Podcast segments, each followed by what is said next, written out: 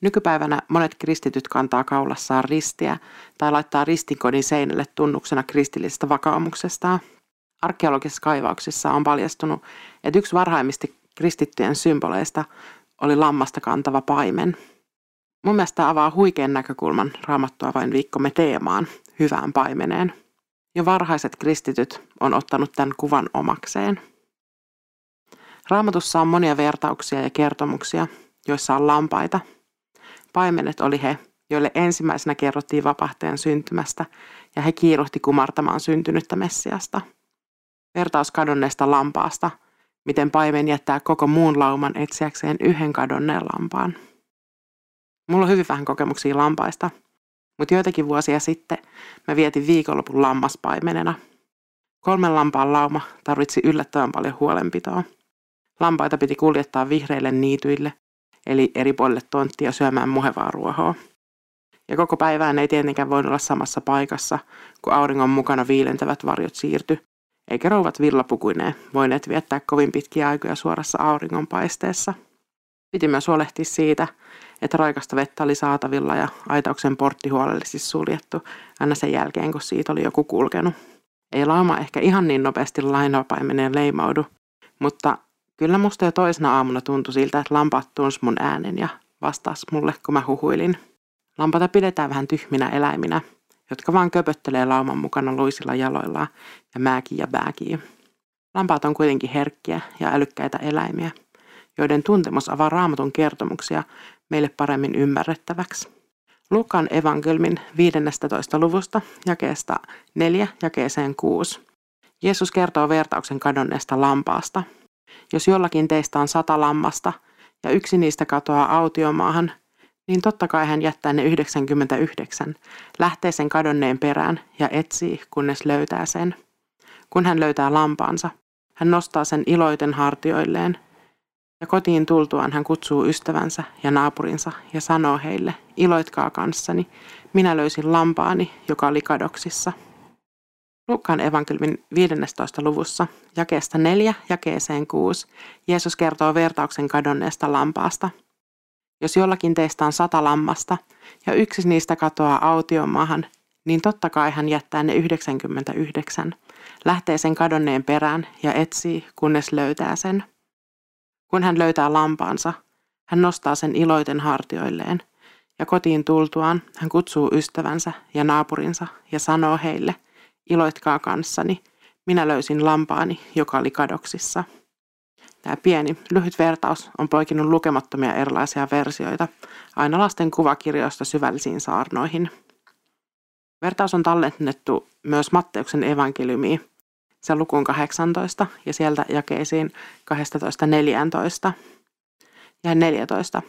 Samoin ei teidän taivaallinen isänne tahdo, että yksikään näistä vähäisistä joutuisi hukkaan. Tämän vertauksen ytimessä on siis Jeesuksen halu kertoa Jumalan rakkaudesta meitä ihmisiä kohtaan. Me ollaan lampaita, eikä Jumala halua yhdenkään joutuvan hukkaa. Raamatussa luvut 10 ja 100 merkitsee täydellisyyttä, ehjää kokonaisuutta, joka rikkoutuu, jos siitä puuttuu pala. Jumalan lauma ei ole täydellinen, jos sieltä puuttuu yksikin kadonnut lammas. Tämä vertaus tarkentaa katseen yhteen paimeneen ja hänen laumaansa. Siihen yhteen kadonneeseen lampaaseen. Jeesus avaa tämän vertauksen merkitystä. Jokaisesta löytyneestä iloitaan taivaassa. Sitä kuvaa paimenen toiminta kotiin palattuaan. Hän kutsui ystävät ja naapurit juhlimaan ja iloitsemaan kanssaan. Hyvän paimenen ja hänen lampaidensa välillä on luottamussuhde – ei vaan lauman kanssa, vaan jokaiseen sen jäseneen erikseen. Paimenen lähellä tuntee olonsa turvalliseksi, vaikka ympärillä olisi millaisia vaaroja. Mä oon ollut Japanissa lähetystyössä ja siellä ollessa mä pääsin harrastamaan keramiikkaa. Lampaat oli yksi mun lempiaihe ja mä tein niitä monta mun omaa seimiasetelmaani varten. Mutta sitten mä halusin tehdä ison paimenpatsaan, jota mä käyttäisin kirkon ikkunassa somisteena. Kun sormet työsti savee, mä pohdin paljon Jeesusta ja hänen paimenuuttaan hyvää paimenta. Mä olin tehnyt paljon pienempiä savitöitä, mutta tästä paimenesta mä halusin vähän isomman ja näyttävämmän. Sen tuli myös seistä niin tukevasti, että vaikka maa vähän järähtelisi, niin se patsas pysyisi pystyssä. Mä jätin sen patsaan pajalle kuivumaan ja toivon sen selviävän poltosta keramiikka-uunissa. Seuraavalle tunnille saapuessani opettaja oli murheellinen. Se mun patsas oli räjähtänyt uunissa. Mun hyvä paimen oli palasina ja mun hieno suunnitelma pilalla. Opettaja ehdotti, että me voitaisiin yrittää liimata se kokoon. Olihan sen patsaan yläosa säilynyt ehjänä. Superliima esiin ja patsas työn alle. Pirstaloitunut hyvä paimen ei vastannut lainkaan mun mielikuvaani täydellisestä Jeesuksesta, kirkassilmäisestä opettajasta valkeassa vaatteessa. Liimatessa sitä patsasta koko maloin ymmärtää, että mun omassa kuvassani Jeesuksesta oli tarkennettavaa. Itse asiassa toi savipatsas kaikki ne halkeamineen oli lähempänä todellista kuvaa Jeesuksesta kuin mun mielikuvieni kiiltokuva Jeesus. Jeesus oli todellinen ihminen, jonka varpaat likaantui hänen kävellessään kymmeniä kilometriä siellä Israelin pölyisillä maanteilla. Hänen vaatteensa ei varmastikaan pysynyt tahrattoman valkoisena, mikäli se ylipäätään oli edes valkoinen ollutkaan. Kuollessaan hänen ihonsa oli kauttaaltaan pahoinpitelyn jälkien peitossa. Ja kun Jeesus kuoli, hänen ihonsa oli kokonaan täynnä pahoinpitelyn jälkiä. Ristiinnaulitseminen jätti Jeesuksen käsiin ja jalkoihin haavat, jotka oli nähtävillä vielä hänen ylösnoustuankin. Näky oli kaukana kiiltokuvasta, ja siinä savipajan pöydän ääressä, sormet superliimassa, mä jotenkin ymmärsin Jeesuksen haavat. Ne oli todellisia ja oleellinen osa kertomusta. Ja Jeesus otti jokaisen lyönnin, jokaisen haavan vastaan mun vuokseni. Toi kerääminen patsas rikko kiiltokuva Jeesuksen mun mielestä.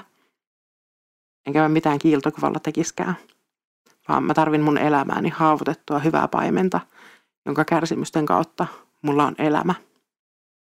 Kerääminen paimen kaikki ne halkeaminen kertoo elävästä hyvästä paimenesta.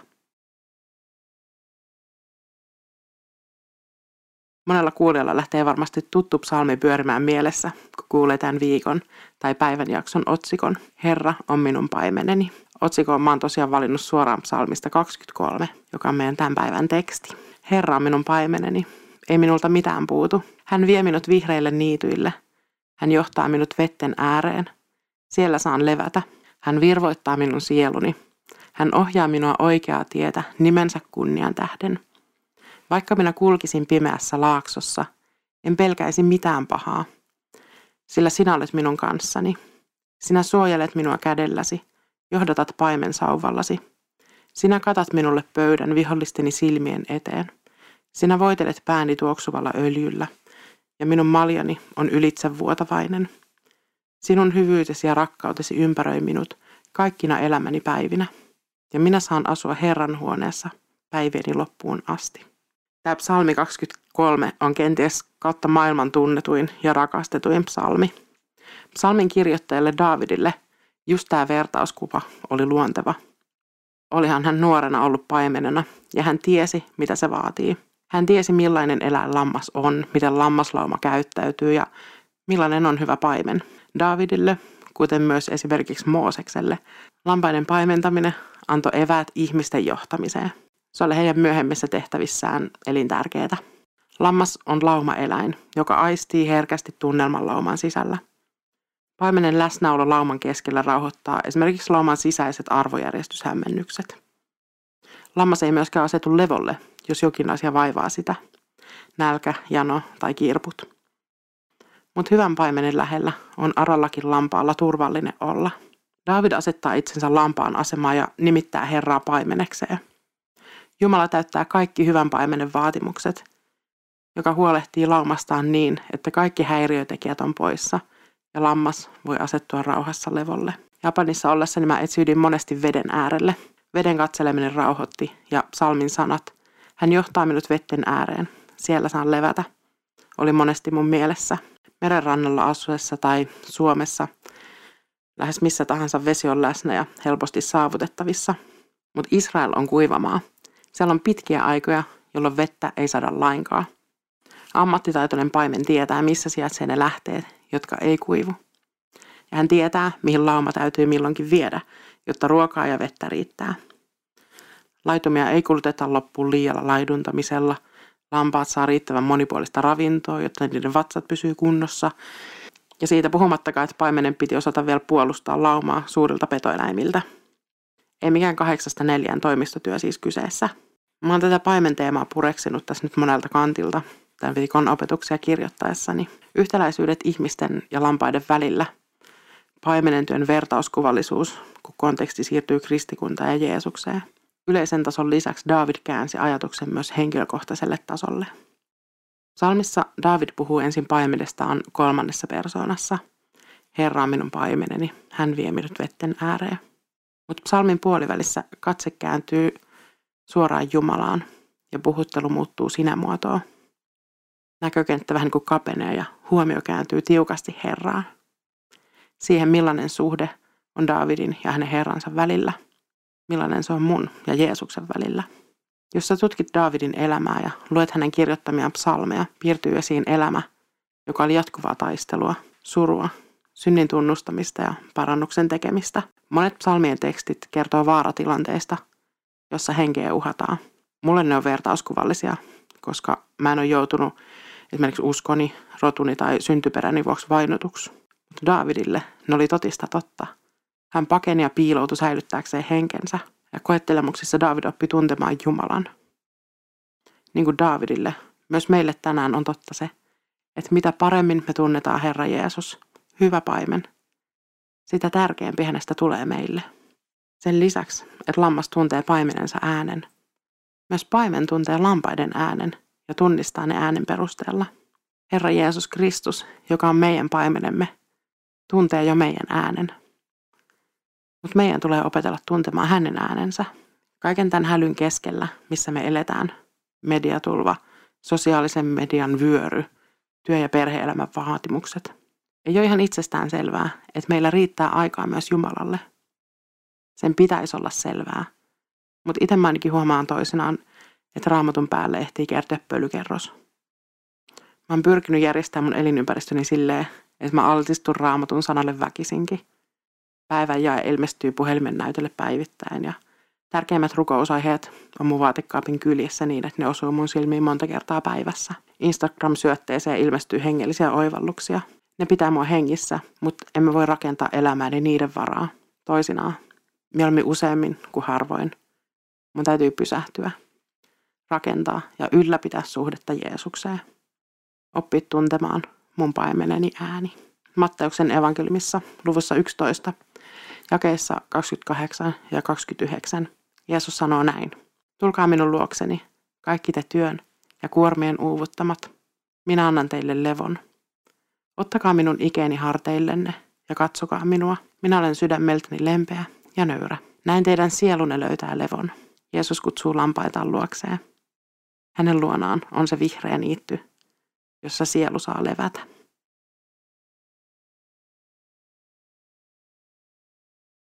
Tänään tarkastellaan huonoja paimenia. Aloitetaan profeetta Jeremian kirjasta, luvusta 23 ja sieltä jakeet yhdestä neljään. Voi paimenia, jotka hävittävät ja hajottavat minun laitumeni lampaat, sanoo Herra. Sen tähden Herra, Israelin Jumala, sanoo minun kansani paimenille. Te olette hajottaneet laumani, päästäneet lampaani omille teilleen, ettekä ole pitäneet niistä huolta. Mutta minä kyllä pidän huolen teistä. Minä vaadin teidät tilille pahoista teoistanne. Sitten minä itse kokoan laumani rippeet kaikista maista, joihin olen lampaani karkottanut. Minä tuon lampaani takaisin laitumelleen. Siellä ne ovat hedelmälliset ja lisääntyvät. Minä annan niille paimenia, jotka huolehtivat niistä. Enää ne eivät pelkää, eivätkä säiky, eikä yksikään niistä joudu hukkaan, sanoo Herra. Profeetta Jeremia on mulla aika vieras. Näiden jakeiden äärellä heräs mielenkiinto tutkia, että kuka tämä Jeremia oikein oli ja mikä oli se tilanne, missä Jumala antaa tällaisia sanoja hänelle. Jeremian kirjan alusta selviää, että millaiseen suku Jeremia kuuluu, mistä hän on kotoisin ja mihin ajankohtaan Israelin historiassa hänen elämänsä sijoittuu. Jeremian kirjan ensimmäistä luvusta, jakeet yhdestä kolmeen. Jeremian Hilkian pojan sanat. Jeremia oli pappissukua, kotoisin Anatotista, Benjaminin heimon alueelta. Herran sana tuli hänelle Juudan kuninkaan Joosian, Amonin pojan, kolmantena toista hallitusvuotena – Herra puhui hänelle vielä kuningas Jojakimin, Joosian pojan aikana, ja sen jälkeen aina kuningas Sidkian, Joosian pojan 11 hallitusvuoteen saakka, jonka viidentenä kuukautena jerusalemilaiset vietiin pakkosiirtolaisuuteen. Jeremian aikaan koko kansa oli aikamoissa kaauksessa. Kaikenlainen epäjumalan palvelus oli arkipäivää. Uhrikukkuloita oli kaupungin ympärillä ja baalille ja taivaankappaleille uhrattiin. Jumalan sanaa ei kunnioitettu. Jerusalemin temppelistä oli tullut rosvojen luola.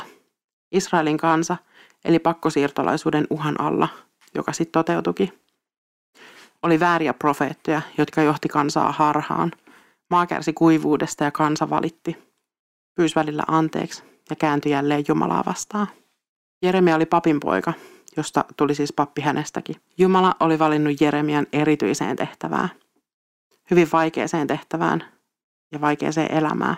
Jeremia ei epäillyt sitä, keneltä oli kutsun ja tehtävän saanut, vaikka olisikin halunnut paeta kutsumustaan, ja kiros jopas oman syntymäpäivänsä. Jeremian kirjan luku 14, jakeet 14 ja 18.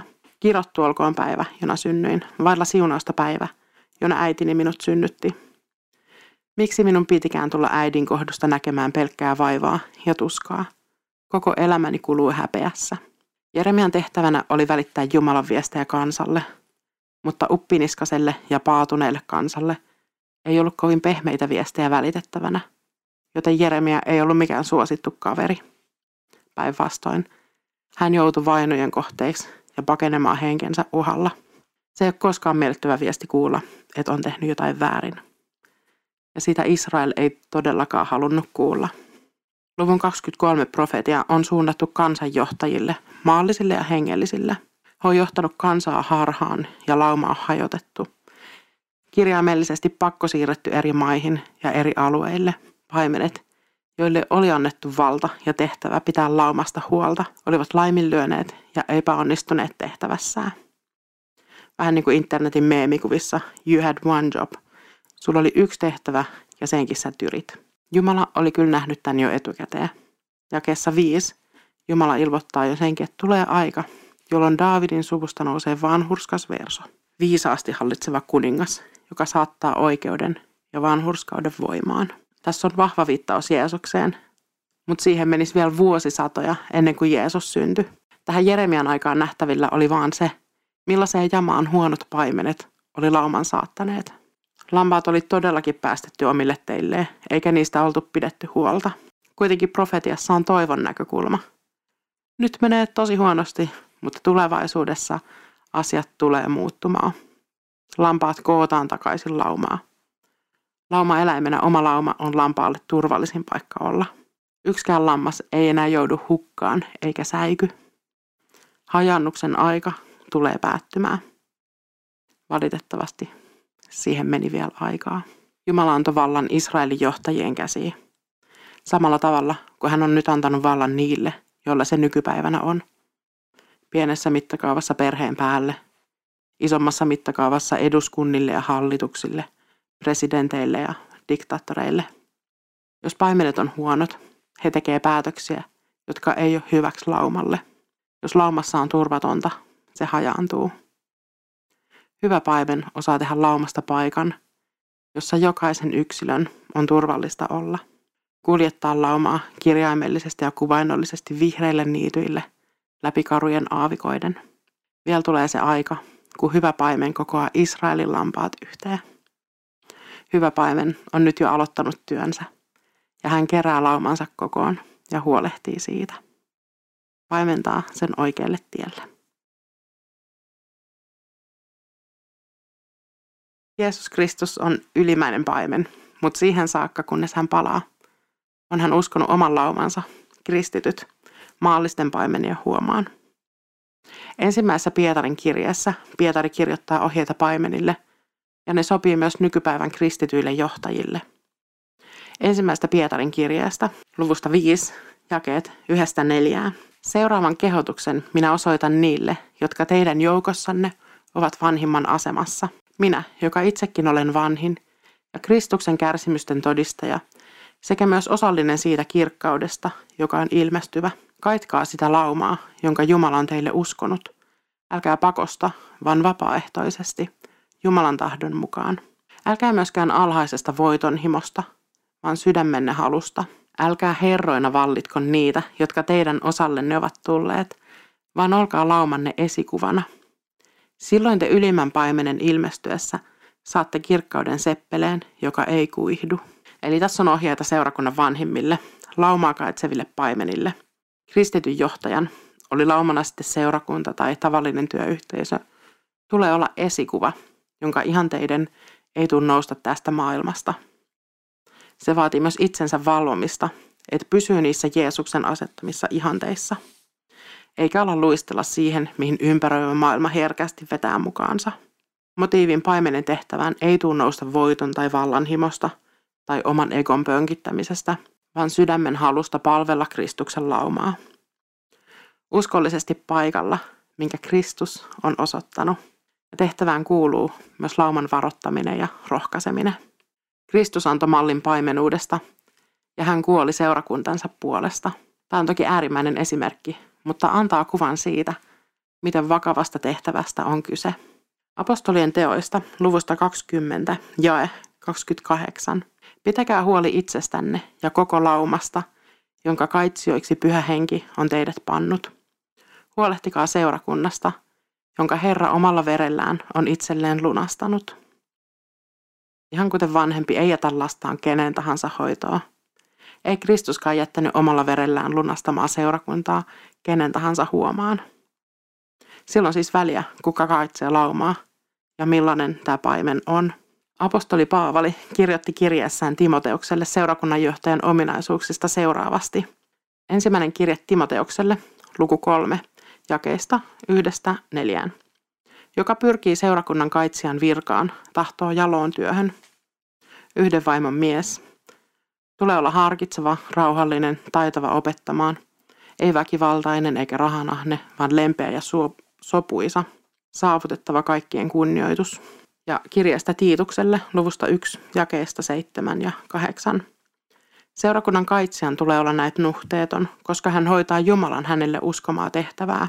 Ei saa olla ylimielinen eikä äkkipikainen, eikä oman edun tavoittelija. Hänen on oltava vieraanvarainen, hyvän tahtoinen, harkitseva. Ja, ja yhdeksän kokonaan. Hänen on pidettävä kiinni oppimme mukaisesta – luotettavasta sanasta niin, että hän kykenee myös rohkaisemaan toisia terveellä opetuksella ja kumoamaan vastustajien väitteet. Mulle nämä ominaisuudet kuvaa tasapainoista, uskollista ja luotettavaa ihmistä. Myös sellaista johtajaa, jonka alaisena olisi helppo olla. Mutta aikamoisia vaatimuksia.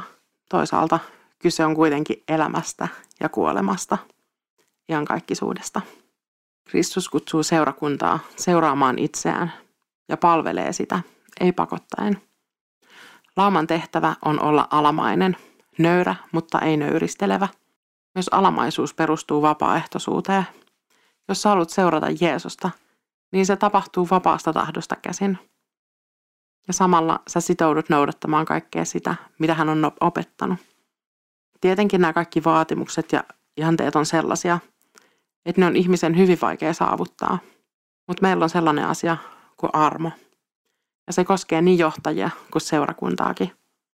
Armon varassa me ollaan silloin, kun me luullaan, että meillä menee hyvin. Ja silloin, kun me tiedetään, että ei tullut ihan nappisuoritusta. Ensimmäistä Pietarin kirjasta, luvusta 5 ja 4. Silloin te ylimmän paimenen ilmestyessä saatte kirkkauden seppeleen, joka ei kuihdu. Tästähän tässä on kokonaisuudessaan kyse – mitä tapahtuu, kun Jeesus palaa takaisin.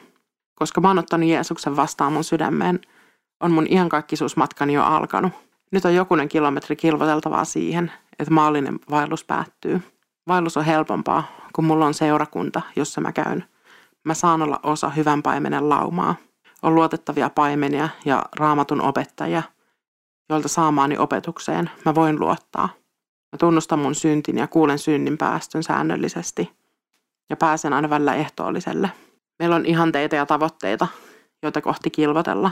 Samalla meidän tulee pitää mielessä, että Kristus ei kuollut mun puolestani siksi, että mä oon saavuttanut jotain tai ansainnut se jollain omalla toiminnallani. Hän kuoli mun puolestani, koska hän rakastaa mua ja tahtoo viettää iankaikkisuuden mun kanssa ja sun kanssa. Hän ei jättänyt seurakuntaansa heitteille, eikä maailma tule ikuisesti pysymään tässä odotuksen tilassa – vielä koittaa se päivä, kun Jeesus palaa. Yksi paimenen tehtävistä on ruokkia lampaat, viedä heidät sinne, missä lauma voi laiduntaa. Jeesus antoi Pietarille tehtävän ruokkia hänen lampaansa. Evankeliumista Johanneksen mukaan luvusta 21, jakeet 15-19. Kun he olivat syöneet, Jeesus sanoi Simon Pietarille, Simon, Johanneksen poika, rakastatko sinä minua enemmän kuin nämä toiset? Rakastan, Herra, Pietari vastasi. Sinä tiedät, että olet minulle rakas. Jeesus sanoi, ruoki minun karitsoitani. Sitten hän kysyi toistamiseen, Simon, Johanneksen poika, rakastatko sinä minua? Rakastan, Herra, Pietari vastasi. Sinä tiedät, että olet minulle rakas. Jeesus sanoi, kaitse minun lampaitani. Vielä kolmannen kerran Jeesus kysyi, Simon, Johanneksen poika, olenko minä sinulle rakas? Pietari tuli surulliseksi siitä, että Jeesus kolmannen kerran kysyi häneltä, olenko minä sinulle rakas? Ja hän vastasi, Herra, sinä tiedät kaiken. Sinä tiedät, että olet minulle rakas. Jeesus sanoi, ruoki minun lampaitani. Totisesti, totisesti, kun olit nuori, sinä sidoit itse vyösi ja menit minne tahdoit. Mutta kun tulet vanhaksi, sinä ojennat kätesi ja sinut vyöttää toinen, joka vie sinut minne et tahdo. Näin Jeesus ilmaisi, millaisella kuolemalla Pietari oli kirkastava Jumalaa. Sitten hän sanoi, seuraa minua. Pietari oli ollut valmis vaikka kuolemaan Jeesuksen puolesta, mutta tosipaikan tullen Pietari kielsi Jeesuksen kolmesti. Tämä tapahtui sen jälkeen, kun Jeesus oli vangittu ja Pietari oli mennyt ylipapin palatsin pihalle, kenties saadakseen tietää, mitä Jeesukselle tapahtuisi. No siellä hänet tunnistettiin Jeesuksen opetuslapseksi. Mutta Pietari kielsi tiukasti, että ei edes tuntenut koko miestä. Ja kun kukko laulo, Pietarin sydän murtu. Kävi just niin kuin Jeesus oli sanonut. Pietari oli kieltänyt Jeesuksen. Tämän evankelmitekstin keskustelu on käyty Jeesuksen ylösnousemuksen jälkeen. Jeesuksen kuoltua Pietari lähti ehkä takaisin kotiin ja palasi kalastajaksi. Hän oli viettänyt kolme vuotta Jeesuksen seurassa ja yhtäkkiä pakka levisi käsiin. Mutta sitten Jeesus nousi kuolleesta ja ilmestyi opetuslapsille. Mä en edes voi arvata, että millaisia tunteita Pietari on käynyt läpi, mutta ei mennyt ihan suunnitellusti. Ja sitten Jeesus tulee Pietarin luokse ja ottaa hänet rakkaudelliseen käsittelyynsä. Kreikan kielessä on neljä eri sanaa verbille rakastaa. Tässä kohdassa niistä on käytetty kahta. Ja käännöksen vuoksi suomenkielinen versio kuulostaa ehkä vähän jankkaavammalta kuin mitä se alkuperäinen keskustelu on ollut. Kuitenkin meidän ymmärrettävissä on tämän keskustelun tärkein sisältö. Pietari sai palata Jeesuksen luokse ja Jeesus antaa hänelle tehtävän. Apostolien tekojen luku 20, jae 28. Pitäkää huoli itsestänne ja koko laumasta, jonka kaitsioiksi pyhä henki on teidät pannut. Huolehtikaa seurakunnasta, jonka Herra omalla verellään on itselleen lunastanut. Jeesus puhuu lampaista, mutta kyseessä ei tietenkään ollut kirjaimellisesti lammaslauma, vaan hyvän paimenen lauma. Ne ihmiset, jotka seurasi Jeesusta. Tämä lauma on kasvanut halki vuosisatojen, ja Pietarin lisäksi on tarvittu muitakin kristillisten seurakuntien paimeniksi. Se on vastuullinen tehtävä, sillä kyseessä on kallisarvoinen lauma. Herra Jeesus on maksanut laumasta omalla verellään. Jeesus kysyi Pietarilta kolmesti, että rakastaako Pietari Jeesusta. Pietari sai uuden tilaisuuden vastata tuohon kysymykseen, mihin hän ylipapin palatsin pihalla oli vastannut eri tavalla.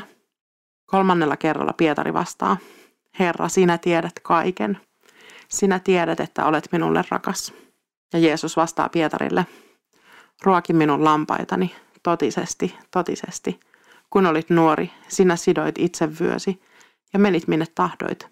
Mutta kun tulet vanhaksi, sinä ojennat kätesi ja sinut vyöttää toinen, joka vie sinut minne et tahdo. Näin Jeesus ilmaisi, millaisella kuolemalla Pietari oli kirkastava Jumalaa. Sitten hän sanoi, seuraa minua. Tuohon aikaan käytetyt vaatteet oli vähän erilaisia. Vaate sidottiin vyöllä pysymään paikallaan ja nuoret miehet teki sen näppärästi itse. Vanhemmille joku muu sitoi vyön heidän ympärilleen. Kädet täytyi silloin levittää, jotta vyön saattoi solmia vartalon ympärille. Pietari naulittiin ristille. Hän siis joutui ojentamaan kätensä sivuilleen ja hänet vietiin, minne hän ei tahtonut. Hän kuoli marttyyrikuoleman. Jeesus kutsui Pietarin seuraamaan häntä ja Pietari vastasi kutsuun. Ei hän ehkä vielä tuossa hetkessä ymmärtänyt, miten hänen elämänsä tulisi päättymään.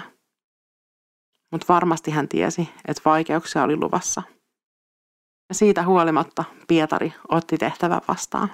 Hän seurasi Jeesusta ja ruokki Jeesuksen lampaita eläessään. Ja edelleen raamatun kautta me saadaan lukea muun muassa kaksi Pietarin kirjoittamaa kirjettä. Meidän yhteinen viikko hyvän paimenen teeman äärellä alkaa olla lopussa. Mä toivon, että sä rakas kuulija voit jatkaa tästä matkaa yhdessä Jeesuksen kanssa. Hän on hyvä paimen, joka ei jätä laumaansa. Hän johdattaa. Hänen luonaan saat turvassa. Vietä aikaa hänen kanssaan. Opit tuntemaan paimenen ääni. Ja jos sä et vielä tunne Jeesusta, niin etikkä siis raamattu tai vaikka lisää näitä radio-ohjelmia. Jeesus etsii sua ja taivaassa alkaa ilojuhla, kun kadonnut lammas löytyy.